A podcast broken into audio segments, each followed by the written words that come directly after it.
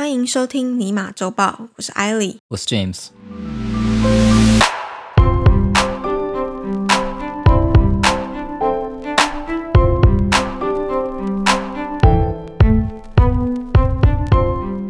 我最近有一部还蛮想要看的影集，很想要看的影集，对，但我想应该蛮多台湾的朋友都已经知道这部影集是什么了。好了，谁不知道？我猜我猜一下，Loki 哦，对呀、你在讲我是被 NBA 烧到的，因为 NBA 中间一直打 Loki 的广告。有吗？有啊，他们同一个老板呢、同一个老板 NBA 如？果是 E ESPN 转播的话，然后哦 Loki 是 Marvel 嘛，嗯，对然后 Marvel 属于 Disney，对，ESPN 也属于 Disney。OK。你没有很常看到广告吗？我还蛮长的啦。但 anyway，嗯不记得，没有印象啊，应该说有印象，但是没有那么有印象到那个程度。总之我就是蛮想看的。我就想说，好，那我去找找看好了。嗯，结果发现，靠，它是连载欸，它不是一次就把整季放上去。所以它是一集一集慢慢出，对，它好像每周更新个礼拜更新一次，所以你要慢慢追的意思。所以我就没有追了。对你一定不会追的啊、因为我不追连载啊。对我超讨厌那种看完然后很想要接着点下一集，心痒痒的那种感觉。你是一次就要把它干完对我能够接受频率最低是一天一次，哦，一天一次的日更哦，哇对，嗯，这个时候我就觉得嗯好，还是 Netflix 比较好，因为 Netflix 可以它都整季就放上去。对对对对对，它也有日更的吧？啊，不，周更的吧？没有吗？我有还没看过周更的吗，周更的啦。好，然后因为我刚刚讲到 Loki 在台湾很红嘛，嗯，我会知道是因为我有个朋友他的 Instagram 上面就因为 Loki 要上映，他就翻出他所有的 Loki 的收藏。啊，就是他的公仔、啊，我不懂为什么不只是所有，就你可以嗯看出来他收集很多东西，他有很多其他的收藏品，嗯大部分都是周边嘛。嗯，然后我就想说，哇，原来这个商机这么庞大哦！可以很庞大。你看过那种日本动漫宅他们的收藏品吗？一堆那种日本的公仔啊，很玩偶啊，一个机仔蛮贵的欸。对，我知道，可是我不知道它真的有这么广大的市场。我一直都知道蛮多人有兴趣。如果大家去算一下自己花在喜欢的事物的收集的周边上面的话，应该是一笔蛮惊人的数字。我觉得，你就要看那个 IP 多红多大啊，实际上，对所以这个就跟我们今天的新闻有一点关系了。嗯，对，因为我们今天的新闻是 Netflix 宣布推出官方的线上商店 Netflix Shop。Netflix 打 Shop，OK，、对，它的网址就真的是 Netflix Shop，OK 主要是贩售自家热门影集或者是电影相关的周边商品。啊，那等一下哦，我想一下，他们热门的 IP 有哪几个？之前有什么 House of Cards 哦，卖扑克牌啊，周边什么？还有啊，你 Stranger Things，你听我讲完嘛。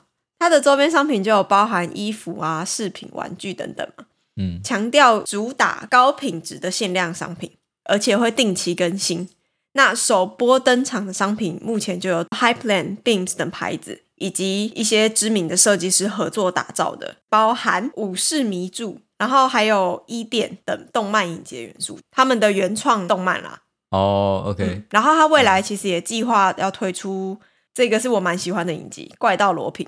啊，Lupin，嗯 Lupin，、对，他会计划推出跟罗浮宫合作的商品，都有包含说限量版的服装跟装饰品。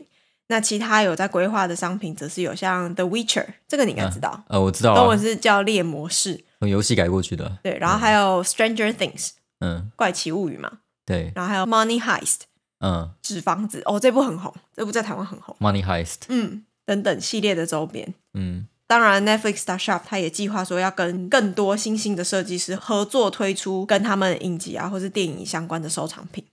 其实我在想，那些收藏品大部分一定都是衣服嘛、饰品或摆设这种东西嘛。对啊，哦，我不晓得。那除了网络商店是跟电商公司 Shopify 联手打造之外呢、嗯 n e t f l i x 其实一直以来都和 Walmart、Target 两大零售商签有贩卖的协议。那它这一次更是一口气增加了亚马逊、Amazon 嘛，然后 H&M、Sephora 等等业者的授权协议，合作贩售衣服、玩具、游戏、家用品等等更多元的商品。OK，等于直接扩大曝光点，然后扩大他们的卖点，这样子。嗯哼，那这个 Netflix Star Shop 其实目前已经在美国开卖了，我有上去逛了一下他们的网站，哦，我应该来查一下。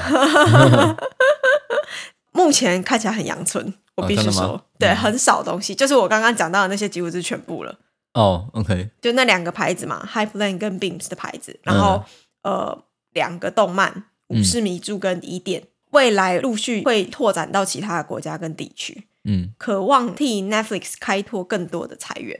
我是觉得开拓裁员是一定有的啦。嗯，对，尤其你的 IP 本来就很红的话，嗯，因为像 Frozen 啊，对不对？这种东西卖到一个不行，对，小孩子背包啊、水壶啊，上面都有 Frozen，对不对？还有之前一个很可怕的，我不知道大家有什么喜欢，汤马士小火车，哦，那个很可 那可怕到靠背，最可怕半夜会看到会 会吓到尿。对，就是如果你是买什么立体的马克杯，然后马克杯你会放在哪里？床边或是桌上嘛哎，。转头看来，一个汤马斯小火车脸看着你，然后如果你的闹钟或是你的时钟或是你的手机，还有背光的，打在那个从底下打上去。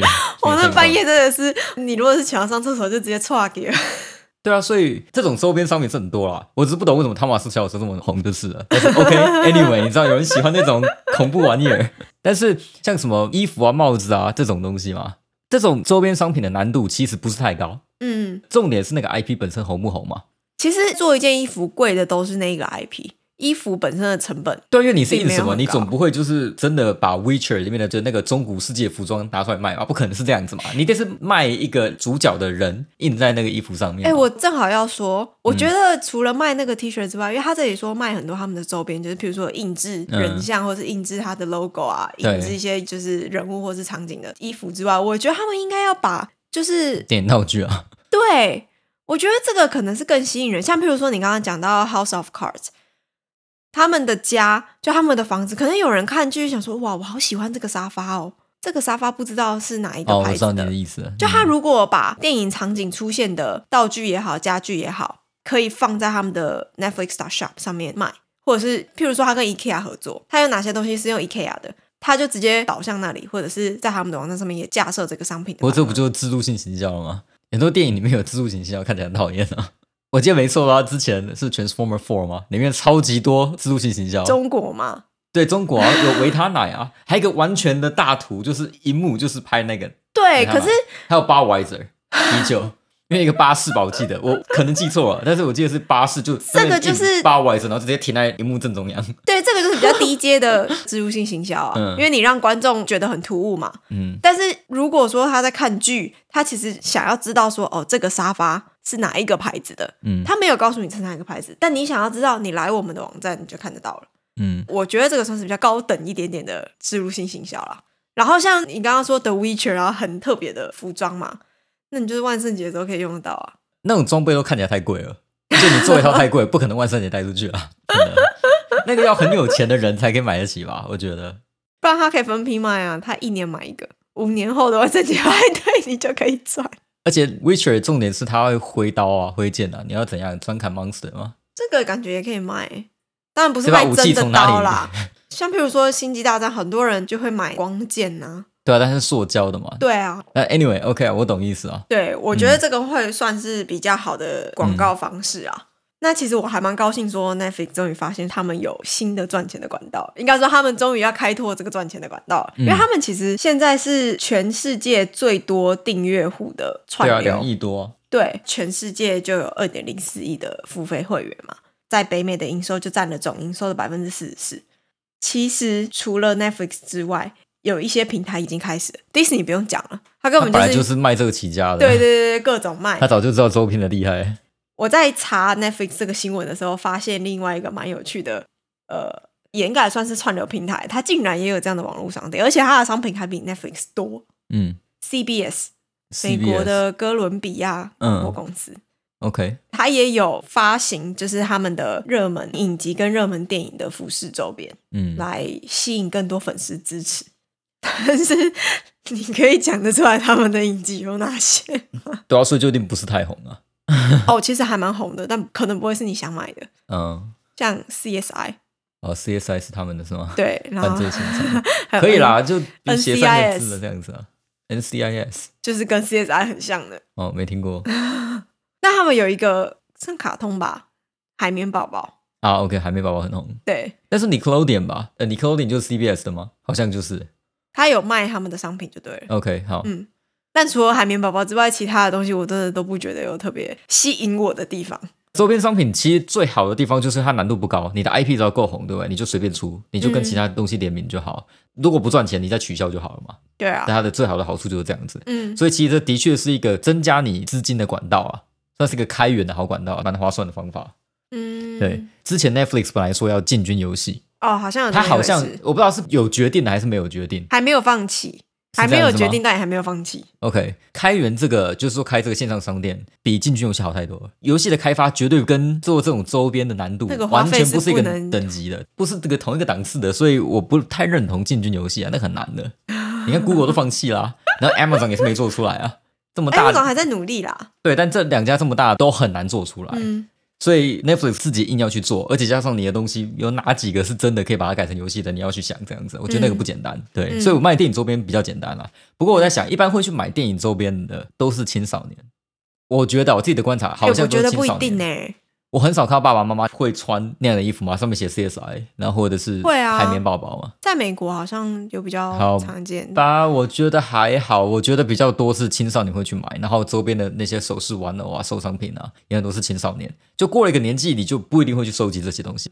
Netflix 的影集感觉上都是成人向的比较多，嗯，所以如果这样的话，你要吸引青少年去买这个东西就会比较困难。因为像迪士尼，他卖最好的都一定是什么书包啊、水壶啊、小孩子要用的物品、玩具、玩偶这种。对，可是成人的消费能力比较高啊。孩子的玩具是成年人付钱的。对啊，就是乐高那时候赚钱的他们的道理啊。不是还记得我们讲过乐高的故事吗？一样，就成年人会付钱买东西给孩子玩，因为让孩子有事情做，不要来吵自己。就跟你去帮他订阅 Disney Channel，让他看一整天的 whatever 一样。嗯因为小孩子没有钱嘛，来源是爸爸妈妈。嗯，但成年人会不会买这些东西给自己？我不知道。那嗯而且就算会不会买这种比较有点幼稚的东西啊？就一就是说出来就是一件衣服，然后上面写的 Witcher，would you buy it like that？你知道吗？但不代表说不可能啦。我只觉得这一般看起来比较像青少年会穿出去的。我是觉得年龄的限制应该没有这么明显啊对，因为其实像我去逛了一下 CBS 他们卖的商品，也有那种上面印一个警探的抱枕，嗯，但我完全可以想象有婆婆妈妈们觉得哦，this is so cute，然后就把它定下来了。哦，有可能吧。对我只是在怀疑说他有没有办法可以做到像迪士尼那样的规模。迪士尼那个是很大的规模嘛，他们卖的周边啊和一些有的没的，就 it- it's gonna be hard in my opinion。我们下一季的财报大概就可以知道了。对，你可以可以看一下。对，等它他下一季开出来，你就大概知道说，哎，这个商店营运的怎么样。嗯 OK，好，那第二则新闻，Airbnb 跟 Expedia 的房屋共享部门 Verbal 在上个周五六月十一号宣布正在合作开发社群诚信计划。这个翻译其实没有到很精确，但是因为我我觉得这个有点难翻，它叫 Community Integrity Plan，，OK，还要联手打击租房违规举行派对的用户。嗯，美国很常出现这种东西。两家公司将跟第三方中间机构合作，制定一套流程，来识别因屡次违反各自使用规范或者是社区政策而被任意平台永久禁止的用户。嗯那这份列表完成之后呢，会跟其他平台共享嘛？嗯如果列表上的用户随后在其他的平台上面弹出警示，公司可以根据这一项资料采取行动。我不太懂意思。列表上的用户随后在其他平台上弹出警示。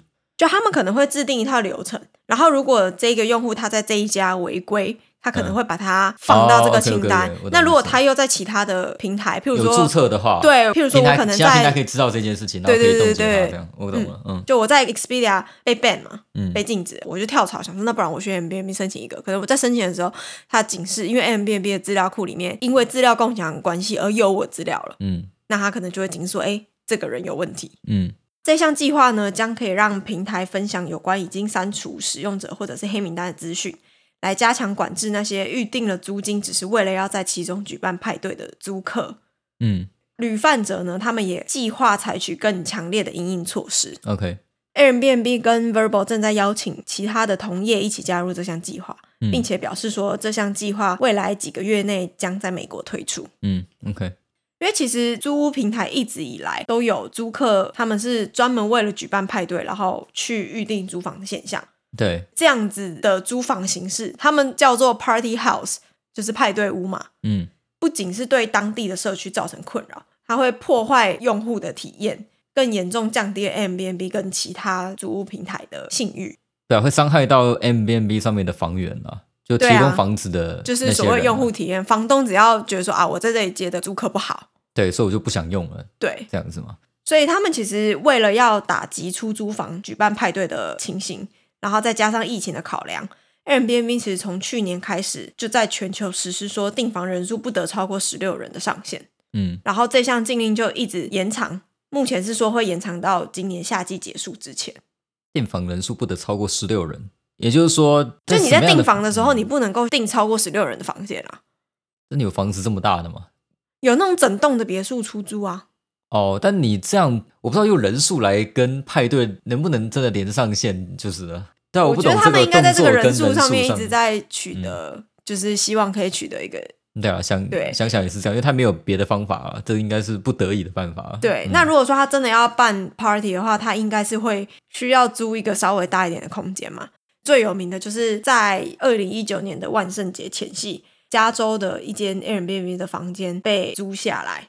嗯那时候的租客声称说要用来安置躲避加州的大火的亲戚，嗯房东跟租客交涉完之后就走了嘛。嗯结果没有想到，这个租客他其实是要拿来当做万圣节派对的场地。嗯，最后这个派对总共有一百多个人参加。那那个房子最多可以容纳几个人？哎，我其实没有特别去看诶，因为更严重的是有人带了枪支去参加派对，然后就发生了扫射。对，最后总共造成了五个人死亡的悲剧。嗯就是因为这件事之后，Airbnb 的 CEO 就出来发表声明说，全球都禁止举办派对。原本是如果房东同意的话，就就你符合 Airbnb 的条款，然后你经过房东的同意，你可以举办派对，就你可以把它当派对房。在这件事情之后，就说不行，都不行。都不行，感觉上也是不太对的做法。哎，我也不知道他怎么做比较对。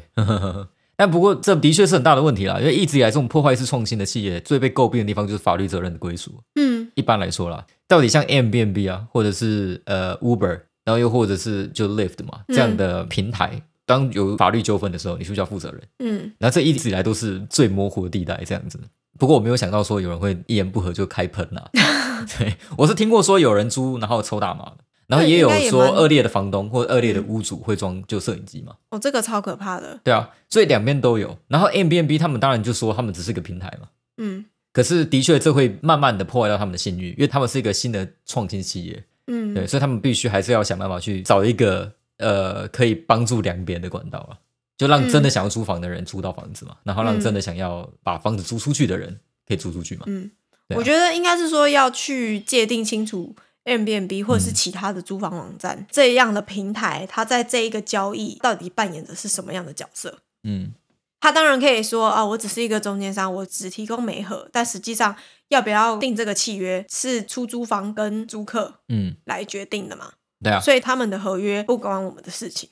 有些时候我们讲企业的护城河就是这样啊，就是如果你把这方面做得好，你让租房子的人可以很安心，然后或者是让把房子租出去的人也可以很安心的话，那会更好，可以对你的平台上加分啊。像比如说像以前 eBay 好了，或者呃嗯。不要讲 eBay，Amazon，Amazon 就很明显，如果寄去的商品是有问题的，你是个客人，你可以无条件退嗯，Amazon 会直接帮他承担，他事后去惩罚那一间商家，嗯。那间不诚信的商家就好，但他在那之前他会先承担，这种就是有让顾客觉得说受到照顾嘛，嗯。我订东西会更安全嘛，嗯。就这样的感觉。可是 M B N B 可能之前都没有做到，因为他变成说是你跟那个人自己要去协调好的感觉。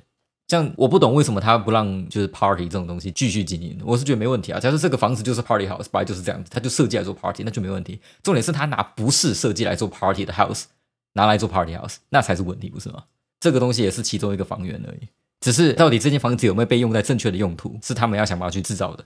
那不如 Airbnb 就干脆开一个新的类别也好，或者是新的网站也好，就是专门给派对房出租嘛。嗯如果房东他是愿意把他的房子当成出租房，那他就登记在那个上面。嗯然后如果你是为了要举办派对，所以你想要租房的，那你就去那个网站分流，或者是你就使用那个分类。嗯但是我在猜，应该价钱就会有不一样，所以才会有很多人他们租房，但他们不跟房东说他们是要办派对，因为他们可能不想要因应之后衍生的费用。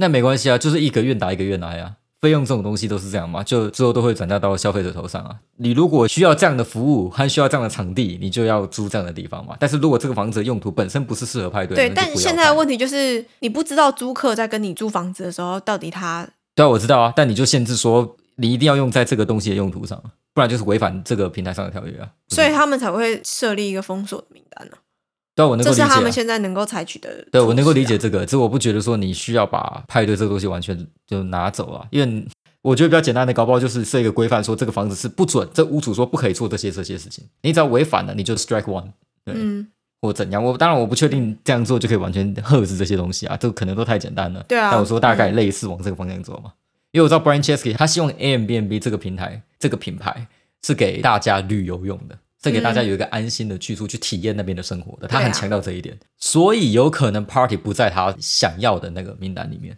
嗯，那如果是这样的话，那我能够接受。反正就这样，变得说 M B N B 就是一个你想要体验当地文化的一种独特的呃旅行住宿的地方，旅行的方式啦。对，变得会是这样子。我觉得他其实是希望 Airbnb 跟旅游嗯可以绑在一起，而不是其他就是单纯的租房，但是有各种不同的用途。嗯那所以其实他们现在遇到真的蛮多挑战嘛，像是有房子租来，然后被当做临时商业性交的场所，嗯这个也算 party 吗？这也不能说是 party 啊。你如果一次只接两三个客人，嗯再来就是还有像被租来当拍摄场地嘛，嗯，OK，这些房东都是在事后跟 Airbnb 反映说他们的屋子被严重破坏，我们才会知道这些事情。嗯对，那再来就是站在房客的角度，也有租客被偷拍，很可怕。听说什么烟雾警报器啊，嗯然后呃充电器啊，嗯然后还有什么正对着床的什么闹钟嗯都有被偷装过，租客都会心里面觉得毛毛那种。然后还有租出去之后，房东收回来才发现他的房屋被洗劫一空。就是里面所有值钱的东西都被带走了这样子。嗯还有那种房客订好了房间，结果房东就说啊，不愿意租这样子啊。有因为他特别的人种不愿意租的事嗯情，也有跟他说啊，这间临时不能租，你要不要换别间？然后故意提供了一个价差比较大的，嗯对。这些其实对 M B B 来说都算是一个需要去解决的问题，这些都会是他隐形的营运成本啦。因为像刚刚讲到的派对，其实他们好像有讲到说，他们有一阵子都是用手动审查，呃，对，某个程度上来说，一定是手动审查的吧？哦，一定是等房东回报嘛，你才知道的。